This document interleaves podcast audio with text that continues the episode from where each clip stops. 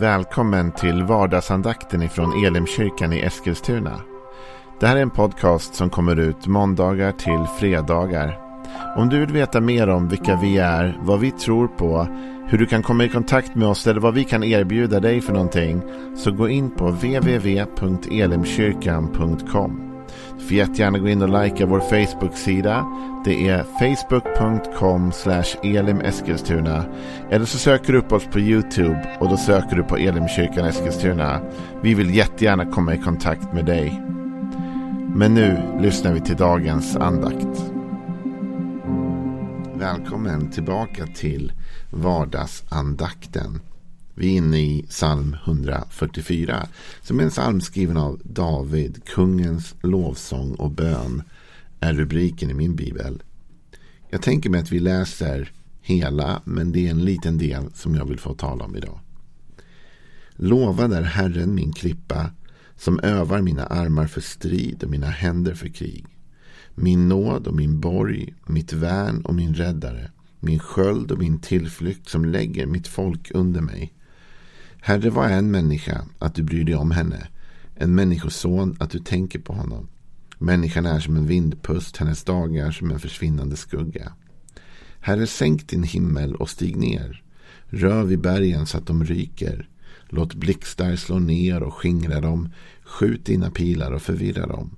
Räck ut dina händer från höjden. Fräls mig och rädda mig ur de väldiga vattnen, ur främlingarnas hand.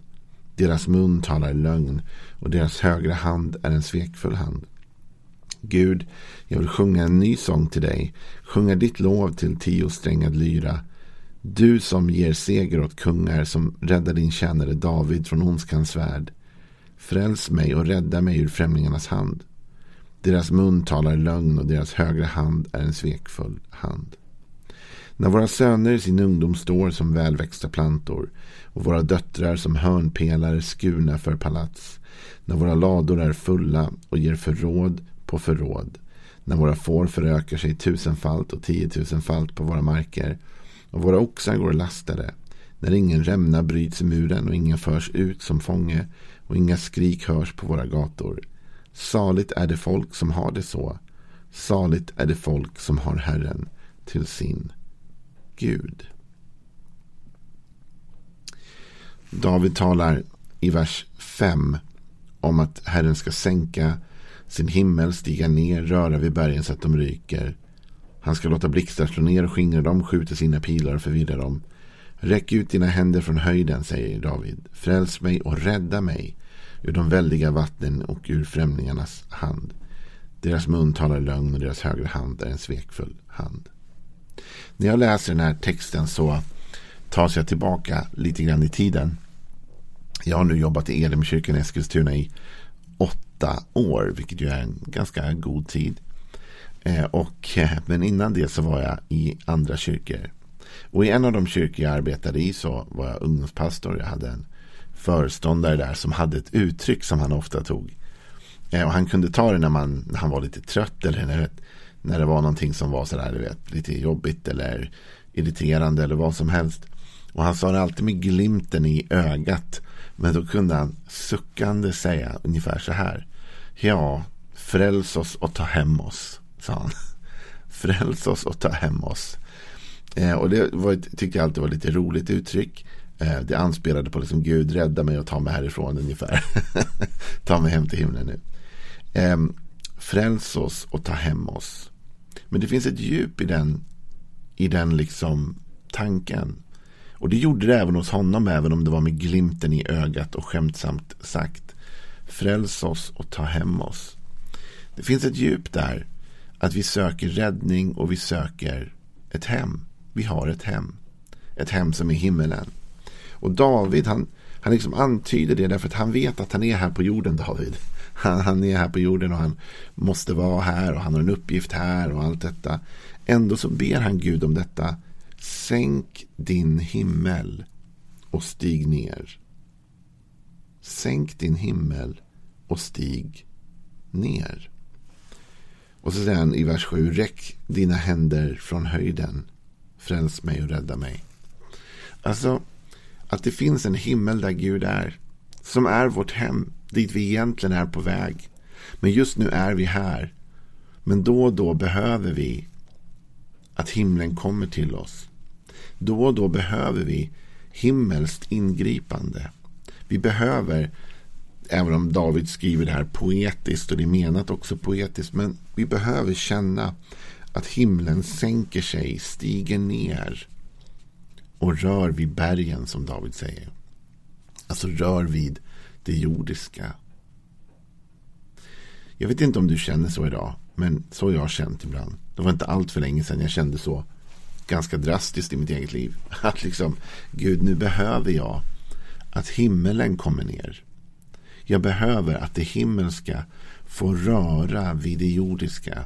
Jag behöver att den verkligheten som finns där uppe och som väntar på mig och det rike som du har där får komma ner och bryta in i mitt liv och röra vid det som är runt omkring mig på något sätt. Jag behöver känna Gud att du kommer hit, kommer till mig. Och kanske känner du så här, du sitter hemma idag eller var du än är, vad vet jag. Och du känner kanske en hopplöshet i ditt hjärta och tänker bara allt känns hopplöst. Allt känns tungt. Och du ser ingen lösning på ditt problem. Men det finns en lösning. Och det är att himmelen kommer ner och rör vid din situation. Att det övernaturliga får komma in i din verklighet. Vi har ju i Elimkyrkan på onsdagskvällar något vi kallar för mirakelonsdag. Eh, och det är en fascinerande samling. Det är en samling av bön och lovsång egentligen och interaktion. Människor skriver in sina bönämnen till oss och vi ber för dem. Men de där två uttrycken, mirakel och onsdag. Mirakelonsdag. Det har vi fått höra lite om. Så här ska ni ha det namnet. Vad är det för namn? Och, men vet du vad jag verkligen gillar med det namnet?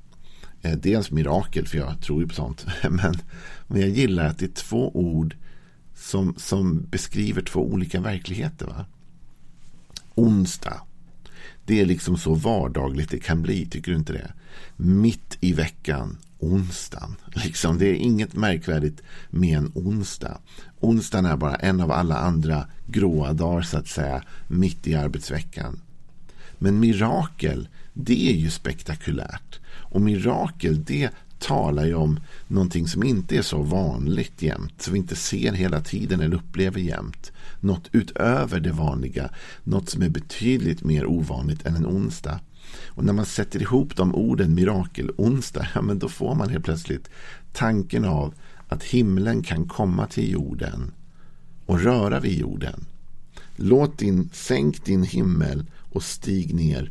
Rör vid bergen så att de ryker. Med andra ord, kom ner och påverka det jordiska Gud. Låt blixtar slå ner och skingra dem. Skjut dina pilar och förvirra dem. Räck ut dina händer från höjden. Fräls mig och rädda mig. Så David säger för att jag ska bli räddad och frälst här så behöver jag att himlen kommer ner. Fräls mig och ta hem mig. I alla fall fräls mig och rädda mig.